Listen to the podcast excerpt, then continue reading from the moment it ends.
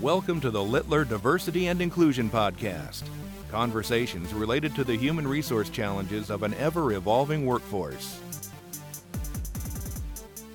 Welcome to episode four of my Diversity, Equity, and Inclusion podcast series, your Diversity and Inclusion Toolkit. My name is Elisha Asgar Dotson, and I am a Diversity, Equity, and Inclusion facilitator and a shareholder with Littler Mendelson the largest management side labor and employment practice in the world. Happy New Year to you! With the holidays firmly behind us, I decided to throw our minds forward into the year to come. While 2020 was a year of challenge and tribulation in the diversity, equity, and inclusion space, perhaps 2021 can be a year of self assessment and growth. Indeed, if you are an employer thinking about what you can do differently to take your D and I goals to the next level in 2021, you're not alone. That is the most common question that I have received in the last few weeks. Indeed, client after client has reached out to me to share their DE and I evolution stories from 2020. From unconscious bias training to listening sessions, many employers have addressed many of their 101 level DE and I needs that so badly needed attention in 2020. However, with a workforce that is hungry for more and a desire to continue onwards in their DE and I journey, employers are all asking more or less the same question. What's next? Now, what's next for your organization might be very different from what ought to be next for the company down the street. Nevertheless, I am going to suggest a few different arrows that you can place in your quiver over the course of our conversation today. If, after hearing the discussion in this episode, you think that you would like to hear more about these ideas, or if you would like to pursue some other avenue entirely, don't hesitate to shoot me or my guest an email or give us a call. Ah, yes. And my very special guest today is the office managing shareholder of the San Diego office, Littler shareholder, and overall lovely person, Michelle Pereno Taylor. Michelle, like me, has developed a deep expertise in the area of diversity, equity, and inclusion. And together, we will outline all the ways in which you could continue your DE and I journey in 2021. Hello, Michelle. Hi, Elisha. It's so great to be here with you today discussing DE and I, obviously an area that received renewed focus in 2020 and a topic that is critical to so many organizations. So, thank you so much for inviting me to this discussion today. Michelle, we are thrilled to have you. And you are so right. This is such a topic of focus. So let's dive right in. Have you, like me, also heard clients asking about the next steps that they can employ in their DE and I programming this year? Absolutely. And and you know, these requests have come in different forms and I know that you and I have been I think the term is essentially drinking from a fire hose um, in our efforts to help organizations successfully take their next steps in their DE and I programming.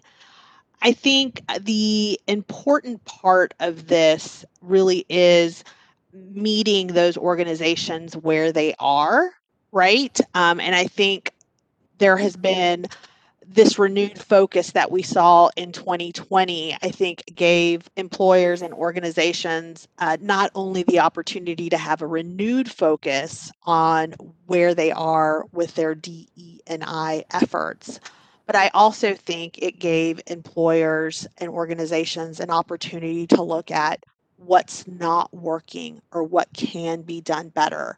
And so, as a result, I think that no one size fits all um, really rings true when it comes to DE and I. Um, and I think that was really showcased uh, last year and going on into this year as employers and organizations look at their programming and also look at their workforces workforces who obviously were impacted significantly with the pandemic that we're still navigating, with racial justice and equity issues that have been highlighted in our country. Um, and, and, and certainly were highlighted in 2020, but I think it's something that has been there. And I think that that focus and that renewed focus in that space has been a very important thing to many organizations as they look at their DE&I programs. When I hear these questions that employers have for me, my first step is always to assess what my client has accomplished in 2020 and previously, just as you said, to assess what's worked and what can work better in 2021. So that helps us figure out where we might want to go next. However, after engaging in these conversations a few times over with various clients, I've come to notice a few commonalities in my suggestions for 2021, the suggestions that I'm making to folks who come to me. And amongst these suggestions is the creation of a diversity internship program. That certainly seems to be top of mind, perhaps especially as employers are looking at the forthcoming summer. Very often, clients in certain industries will worry that their recruitment efforts are stymied by the lack of diverse candidates. And developing an internship that fosters diversity, they think can help overcome that challenge and diversify the pipeline in all these different industries, which have historically uh, had folks who are underrepresented in their ranks. Michelle, what do you think are some of the things that an employer should keep in mind as they develop an internship with a focus on fostering diversity? You know, I think that this focus on developing internships is a critical component of a holistic approach to DE&I. Oftentimes, organizations look at DE&I as a destination, right, versus an evolving journey, uh, perhaps a linear approach or something that has that may may have to be done versus something that really needs to be embedded in culture and an ongoing journey um, and more of a circular approach, if you will. And so part of that is constantly reassessing what can be done beyond the present moment and really taking a hard look at what again what is working and what's not working and how do you how do you shift um, and how do you pivot from that? And so an area of focus and opportunity for many organizations to examine and, and really in looking at the different components of a workplace life cycle includes recruitment and retention and also engagement right? Um, and then finally leadership. And as you look at that, I think part of it is going down the pipeline and depending on how far an organization is down the pipeline, seeing if internship programs are something that may help further increase your potential pool of, of individuals that may join your organizations. Um, I think some really critical things, though, to consider in doing this is to ensure that you're not showing preference through an internship that is only open to individuals, you know, of a particular ilk, if you will.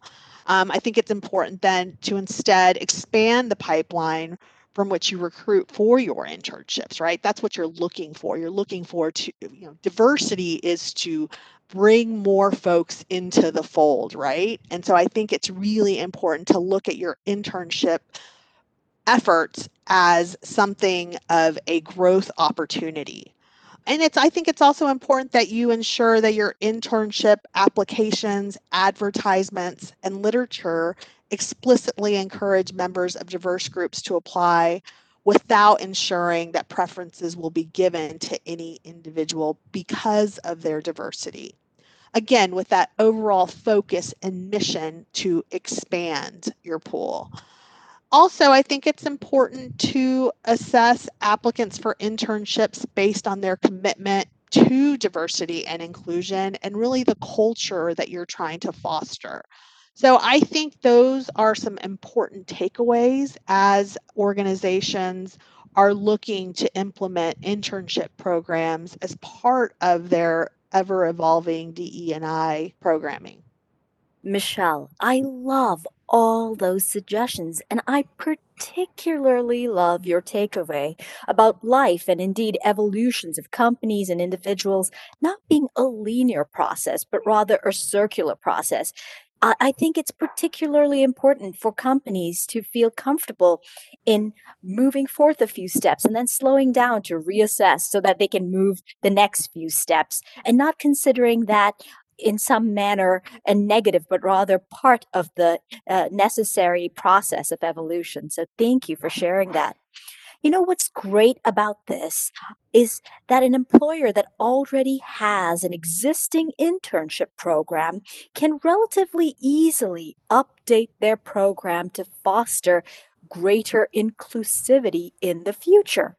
Friends, if you are either an employer interested in developing an internship to foster diversity amongst your ranks or wondering how to revamp an existing program reach out to us at Littler and we can walk you through the process. Michelle, something fascinating that I recently came across in this space was the idea that a college level internship might in fact be too late to light that necessary spark. In other words, the pipeline may already be established by the time students reach college, and there may simply not be enough diverse students in a particular field at the college level.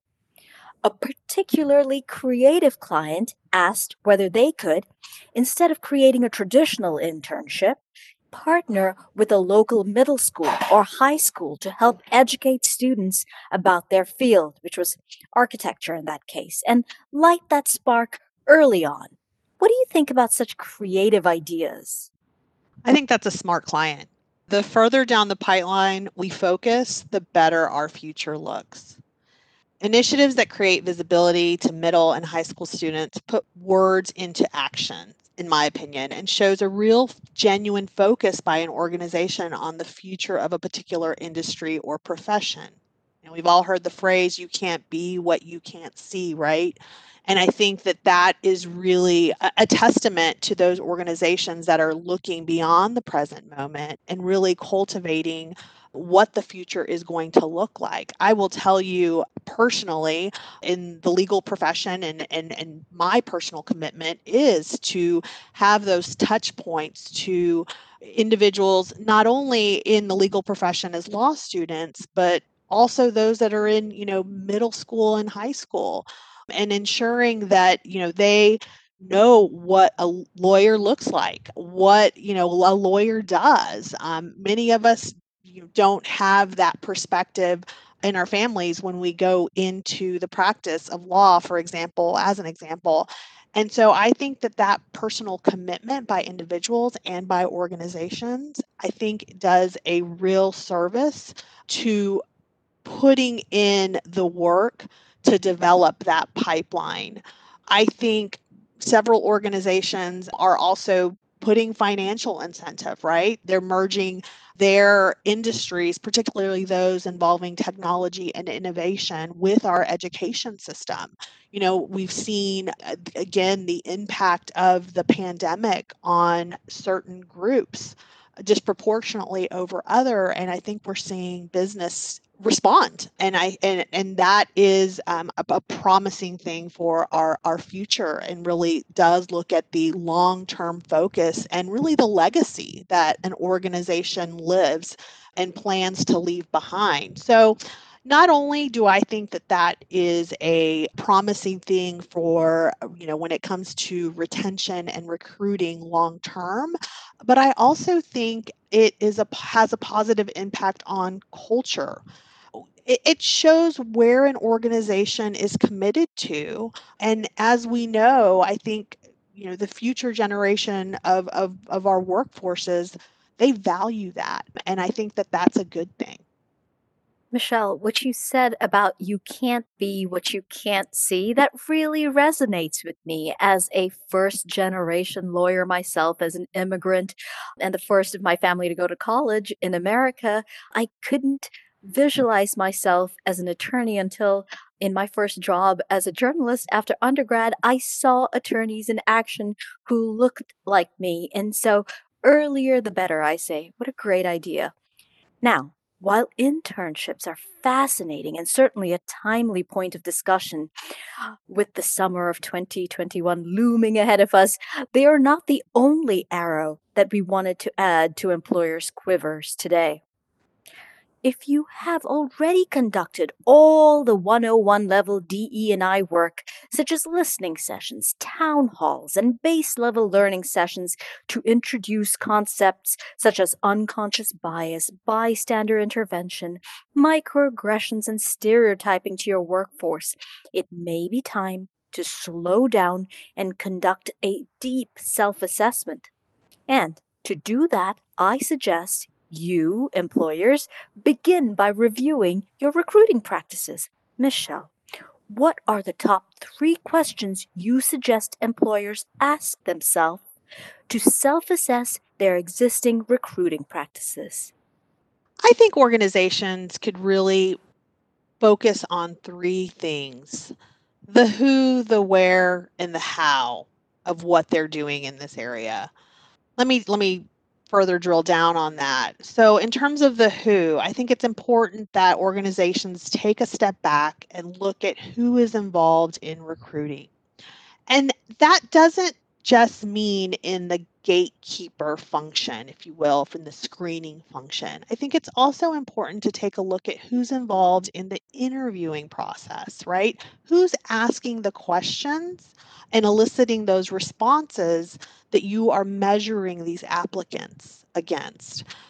And ultimately, who is the decision maker? Who is at the table making those decisions about who is going to be joining your organization?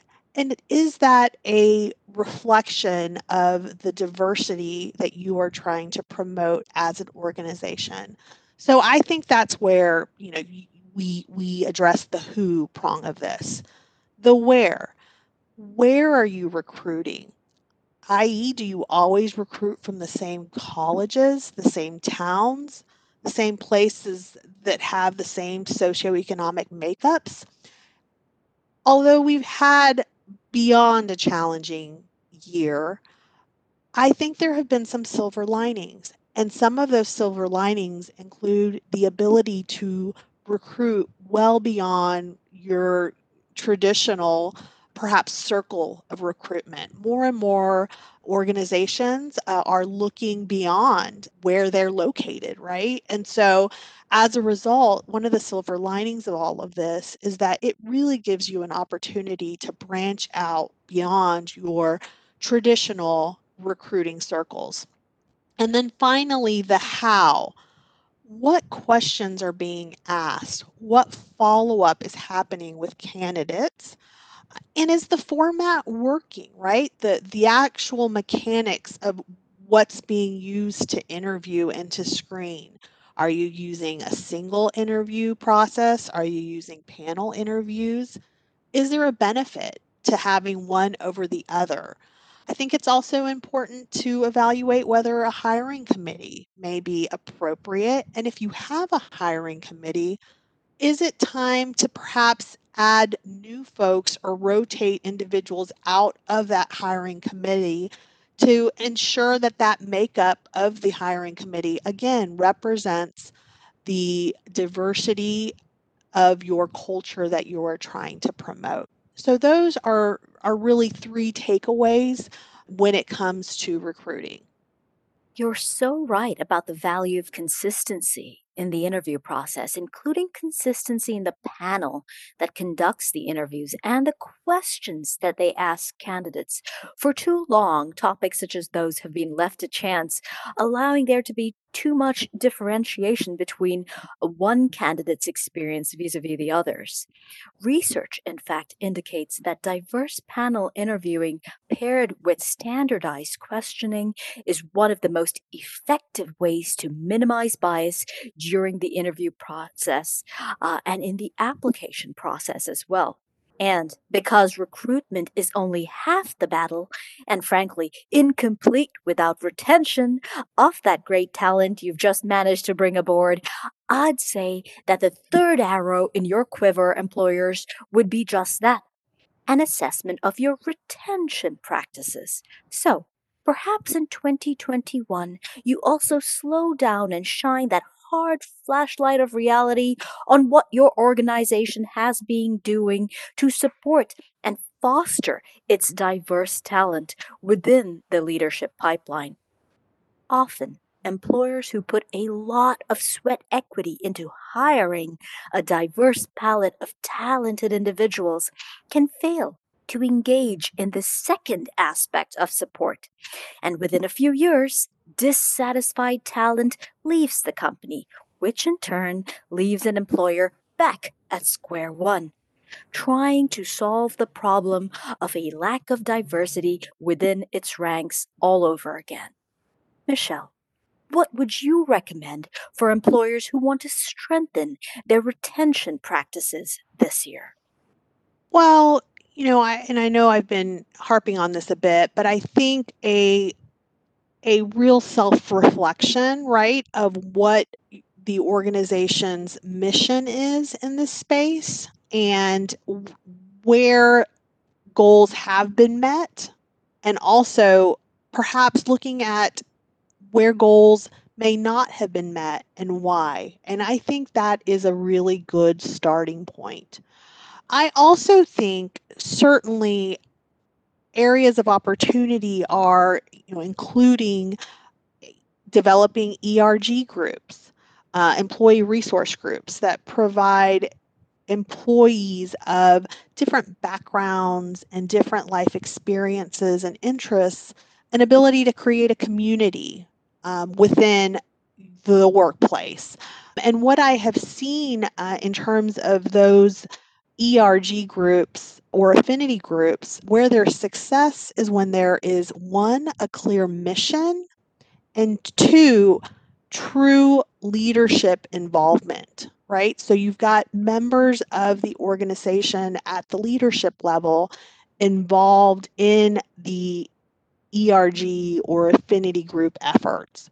What I've also seen from, you know, a, a where employers and organizations are taking ERG groups is an effort to evolve those groups uh, to really meet the needs and and again the the evolving workforce. And I've seen many ERG groups go from, you know, focused on a specific trait or or interest or background to really focus uh, focusing on creating allyship. And so I've seen this transition or evolution of ERG groups to ally networks. And I think those have been very, very well received.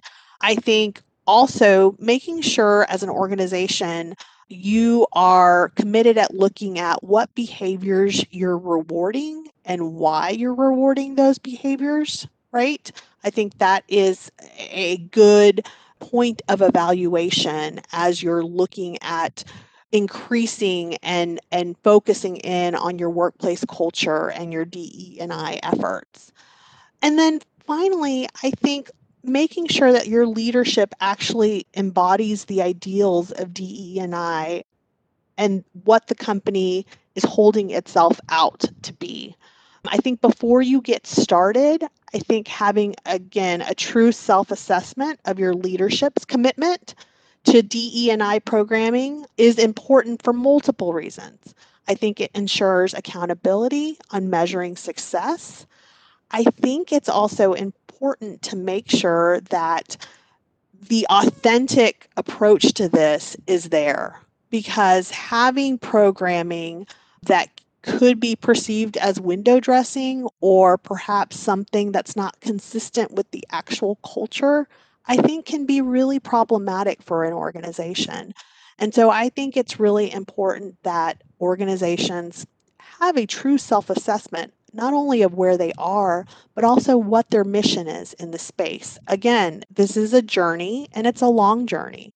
And part of that is having these check ins. Thanks, Michelle. You are so right. a successful DE&I program cannot just be espoused by a company. It has to be lived every day. I particularly like what you said about allyship networks because it takes all the fish swimming in the same direction to move that net right? Um, I apparently watch way too many cartoons because that comes from one of my daughter's cartoons. Uh, but all these little fish, including fish that don't necessarily look alike, moving in the same direction to make a change. So that means the company's leadership and its rank and file must commit to DE&I goals within and without the company. Importantly, this good retention practice also translates into a great recruitment tool when it is communicated to prospective candidates.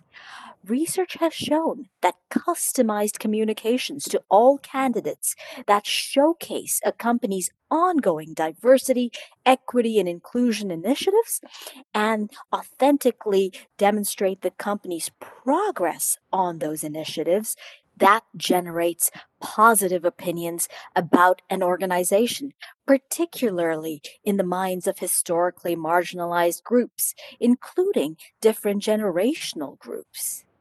Absolutely. The workforce of the future is looking at culture and authenticity in what the organization says it is and whether it actually does more than talk the talk, but actually walk the walk authentic messaging is mission critical here.